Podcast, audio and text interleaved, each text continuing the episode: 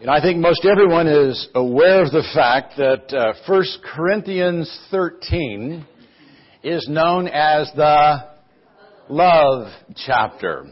All right, all right. It's without a doubt the most quoted chapter from all of the epistles. We print it on plaques to decorate our homes. We engrave it on cards to send to loved ones, and we read it at weddings.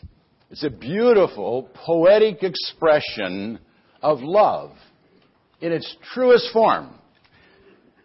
But you know, 1 Corinthians 13 comes between 1 Corinthians 12 and 14. Okay? Big revelation there. And it wasn't written as a sonnet to send to your beloved. It was written to deal with a problem in Corinth. Paul's whole letter, in fact, is problem oriented. The Corinthian congregation was a church in trouble. They were divided over leadership and ministry styles. They lacked spiritual maturity, but were wise in their own eyes. They overlooked obvious sin in the church and were taking each other to court. There were major problems in their homes and their marriages. Some were being drawn back into Corinth's idolatrous social life and didn't care how it affected others in the church or in the community. Women were fighting for their rights and ignoring propriety. The Lord's Supper had turned into a time to eat and drink with friends while ignoring those who had nothing to eat. And their worship service had turned into a circus of performers each trying to outdo the other by flaunting the spiritual gifts they'd been given. And the Corinthian church was a gifted church. Every Christian in the community had been given a spiritual gift when the Holy Spirit indwelt them, just as has been done for us. They were each given a gift to be used for the common good. And no doubt some in the church had been given special leadership gifts through the laying on of the apostles' hands. Gifts that were intended to give direction to the church before the apostles' teachings were all written down and collected in the New Testament. But in their desire to express the gifts of the Spirit, they had overlooked the fruit of the Spirit. The rivalry, bickering, and division in the church made it obvious that something very important was missing. Love was missing. And love is the first fruit of the Spirit. According to Galatians 5, the fruit of the Spirit is love, joy, peace, patience, kindness, goodness, faithfulness, gentleness, and self-control.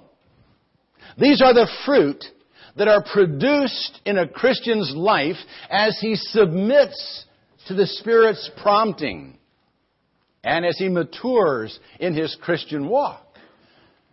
Well, the Corinthians, while gifted by the Spirit, weren't even to first base with the fruit of the Spirit. They didn't have love. They didn't have agape, that, that God-like commitment to put others first, to seek the best for others because of what God had done in their life. And so Paul pens for us here the most beautiful words about true love, about agape ever written. Setting before us the preeminence of love, the practice of love, and the permanence of love. We're going to cover the whole chapter today, starting with the first three verses. If I speak with the tongues of men and of angels, but do not have love, I have become a noisy gong or a clanging cymbal. And if I have the gift of prophecy and know all mysteries and all knowledge, and if I have all faith so as to remove mountains, but do not have love, I am nothing. And if I give all my possessions to feed the poor, and if I deliver my body to be burned, but do not have love, it profits me nothing. Paul begins this chapter by inferring you are all excited about the gift of tongues, hoping to demonstrate the Spirit's presence in your life by miraculously speaking foreign languages or at least appearing to do so. But is that really the proof of the Spirit's presence in your life? Is that really the most important thing? Not at all. Even if you could miraculously speak every language of earth and heaven, but didn't have love, it would be empty noise. Just like a noisy gong or a clanging cymbal. Now, we've recently gone through another political season leading up to an election. And didn't we all get tired of the political rhetoric with politicians making promises that we know they can't or won't keep? You know, even with the best speechwriters and media consultants, they sound like noisy gongs and clinging cymbals to our skeptical ears. They tell us how much they care and what they're going to do for us, but few of us actually believe they are motivated by altruistic love. Well, the same thing is true in the church. No matter how wonderfully you speak, no matter what language you use, no matter how holy it might seem, it's empty if it's not motivated by the love of God. And this isn't just an indictment of tongues. The same is true of prophecy and mysteries and knowledge and faith. Paul makes it clear that even if you have the gift of knowing the mind and will of God, even if you understand how God is working behind the scenes in the world, even if you understand His plan and program for man and have the faith to see His hand at work in all circumstances and to see through all obstacles, if you don't have love, you're nothing. You may be the best preacher in the world. You may be the greatest philosopher since Plato. You may be the wisest counselor since Solomon. You may be a man of unlimited vision and faith, but if you don't have love, you're nothing. You may give all your possessions to feed those in need and even give up your life in a grand gesture of self-sacrifice. But if you don't have love, God's kind of love, agape love, you've gained nothing. You see, it's possible to be noble, even sacrificial, without loving. You know, many people do benevolent works out of a sense of duty or to gain a sense of personal satisfaction out of being able to do for others. It's possible to appear on the surface to love without really loving. And if that's the case, your gestures of love are meaningless Agape love, God's kind of love, is preeminent.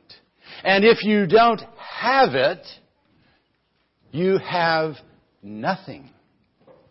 No matter how benevolent, or wise, or charismatic you might be. So how do you know? How do you know if you are practicing God's kind of love? Well, Paul doesn't want us guessing, so he spells out how love is to be expressed. Verses 4 through 7. Love is patient. Love is kind and is not jealous. Love does not brag and is not arrogant. Love does not act unbecomingly. It does not seek its own, is not provoked, does not take into account a wrong suffered, does not rejoice in unrighteousness, but rejoices with the truth, bears all things, believes all things, hopes all things, endures all things.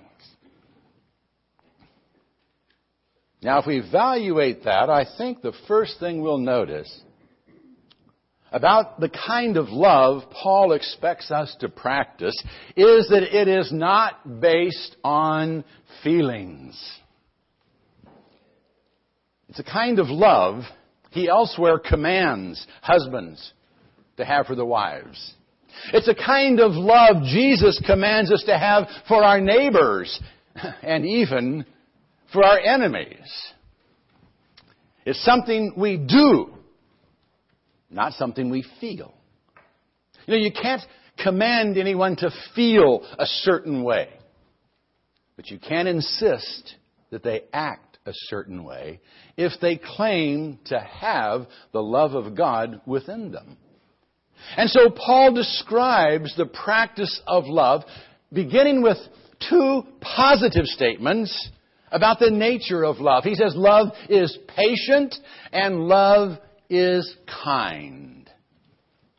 Now, the word he used for patient is one that refers to being patient with people, not circumstances. It doesn't mean, you know, you don't get annoyed at the supermarket. Unless it's people you're getting annoyed at. The King James Version translates it suffers long. It means you put up with people and their faults and shortcomings. The same way God loved us while we were yet sinners. We love others in spite of their imperfections. And love is kind. It doesn't just do what it has to do. It does it in a nice sort of way. Origen, an early church father, said it means love is sweet to all. but you know, being sweet doesn't mean you overlook faults that need to be addressed. And in a very straightforward, loving way, Paul turns now negative, defining love by describing what it's not. He says, love is not jealous. It doesn't envy what another has, or even worse, begrudge the fact that they have it. Love doesn't puff up with arrogance, making us think we're the most important person in the world or in the church, and that everyone should look up to us. Love isn't rude. It doesn't act disgracefully. It doesn't treat people like objects to be used for personal gain. It doesn't insist on its own way. It doesn't fight for its rights. It's not provoked, not touchy, ready to take offense. It doesn't fly into temper tantrums. It doesn't keep records of wrongs and find pleasure when somebody gets what's coming to him. Now, does all this sound familiar? Well, Paul's been addressing these kinds of problems for 12 chapters. No doubt the Corinthians saw themselves reflected in this list of negatives. They had become a picture of what love is not. And even if the truth hurt, Paul said they would rejoice in the truth if they truly wanted to reflect God's love. Then Paul says, Love bears all things, believes all things, hopes all things, endures all things. How, how beautiful is that? Love bears all things. In the Greek, that primarily means to protect or preserve by covering. Love tries to protect by keeping a lid on things that would harm others. It doesn't gossip and spread hurt around. And right along with that, it believes all things. That doesn't mean it's gullible, but that love is eager to think the best, to allow for situations and circumstances. And love hopes all things. It refuses to take failure as final. It hangs in there. It endures because it knows that a loving Heavenly Father is still in control.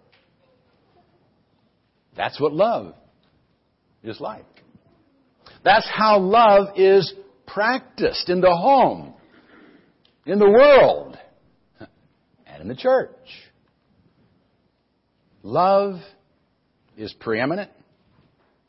Love is practiced. And love is permanent. Everything else will be gone someday. Only love will last.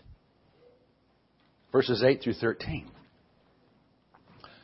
Love never fails. But if there are gifts of prophecy, they will be done away. If there are tongues, they will cease. If there is knowledge, it will be done away. For we know in part, and we prophesy in part. But when the perfect comes, the partial will be done away. When I was a child, I used to speak as a child, think as a child, reason as a child. When I became a man, I did away with childish things.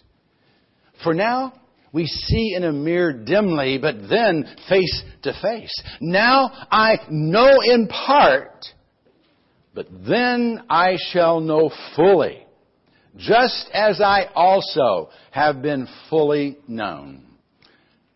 But now abide faith, hope, love, these three.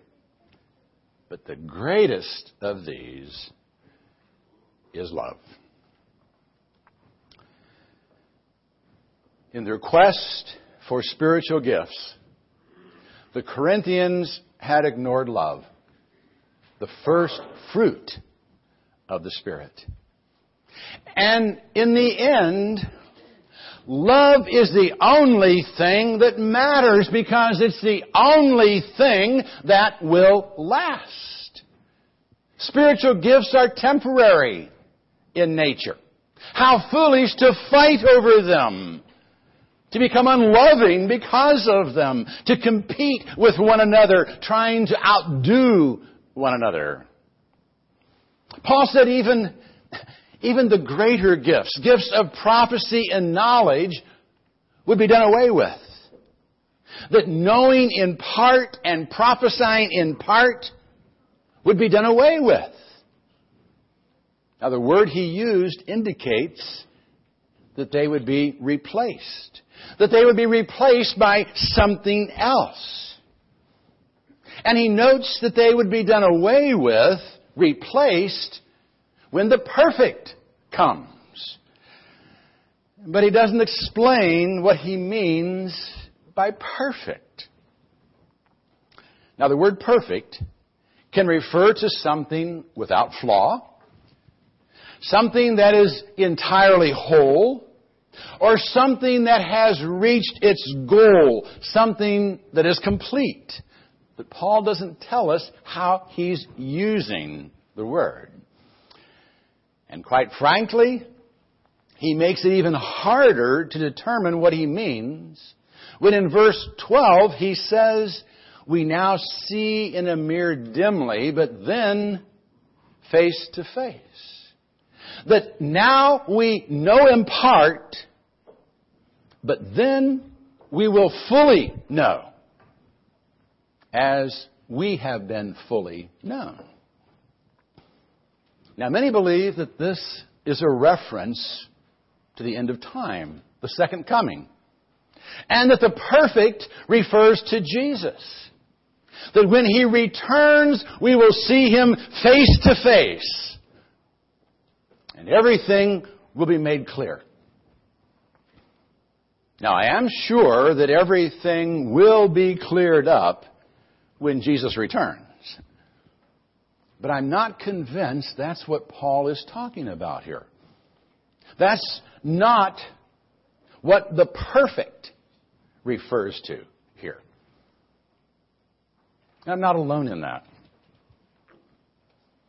In fact, some commentators insist that it cannot refer to Jesus because in the Greek it's in the neuter case, not the masculine, as it would be if it referred to Jesus.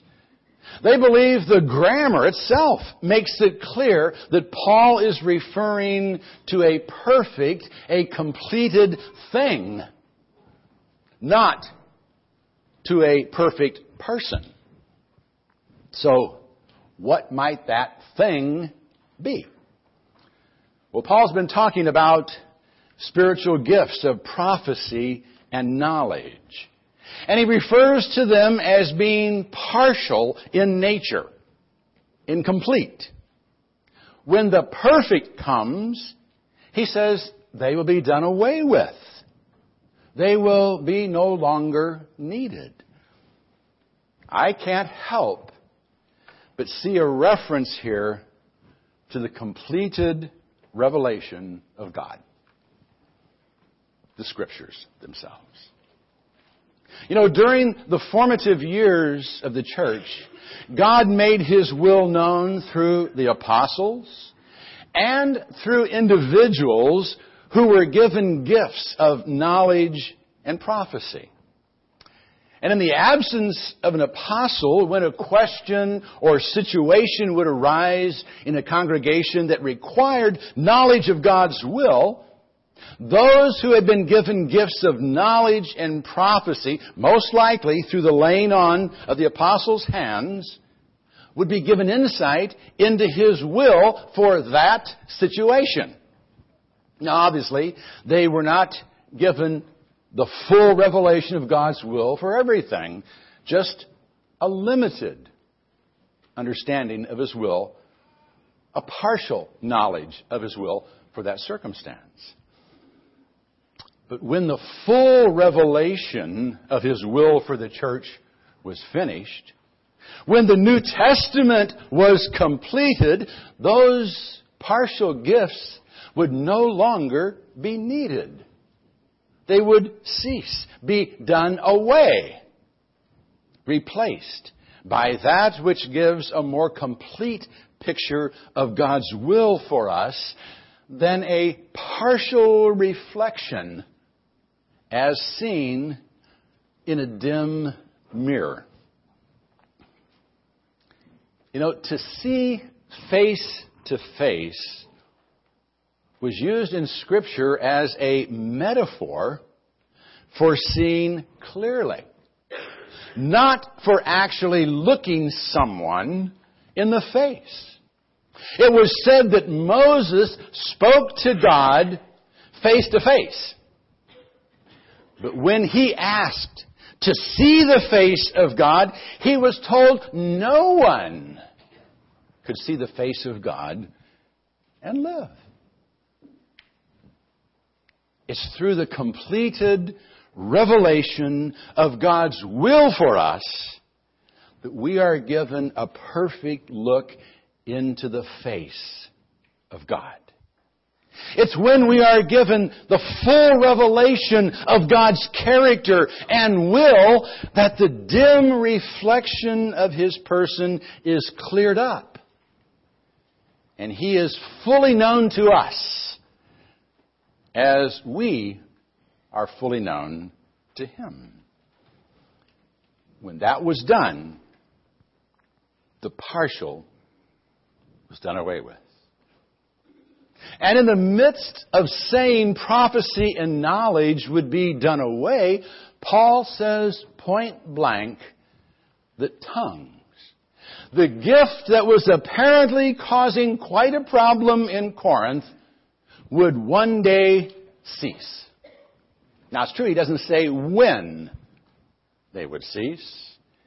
But if tongues, like miracles and healings, is a sign gift used to verify the message revealed through gifts of prophecy and knowledge, it's obvious that when prophecy and knowledge are no longer needed in the church, the purpose for tongues will have ended.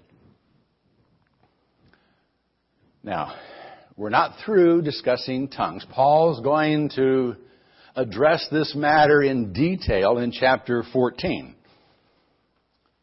But at this point, he's simply saying that tongues, like prophecy and knowledge, would one day come to an end. Paul says to the Corinthians, yes, these things are important, but they're temporary. Don't miss out on what is permanent because of your preoccupation with the temporary. Man, is that a powerful statement. And it applies to everything in our life. Is that not true? I'm going to read that again. That's pretty good. Don't miss out on what is permanent because of your preoccupation with the temporary. Boy, the more I read that, the better I like it. I'll read it again. Don't miss out on what is permanent because of your preoccupation with the temporary. Wow. And applying that to this situation, he says some things are needed to bring us to maturity but we are expected to abandon them as we mature. We shouldn't still speak, think, or reason like a child after becoming an adult. We must not let ourselves be sidetracked by juvenile, temporary practices and forget the preeminent need for love. And then he ends by noting that even as important as faith and hope are to the Christian, the time is coming when they will no longer be needed. When Jesus returns, faith and hope will be fulfilled. And all that will remain is love. For all eternity. So don't live now without love. And obviously you can't love with God's kind of love if you haven't first been touched by it yourself. And God does love you. He proved it on a cross. But you've got to accept His love. You've got to respond to Jesus' invitation, and He is calling you today softly and tenderly to the wonderful love He's promised. That's where we start in becoming loving people by letting Him love us. If you've not embraced the love of God personally, I invite you to come and let Him love you. And then I pray that we will allow His Spirit to teach us all how to really love one another. Let's stand.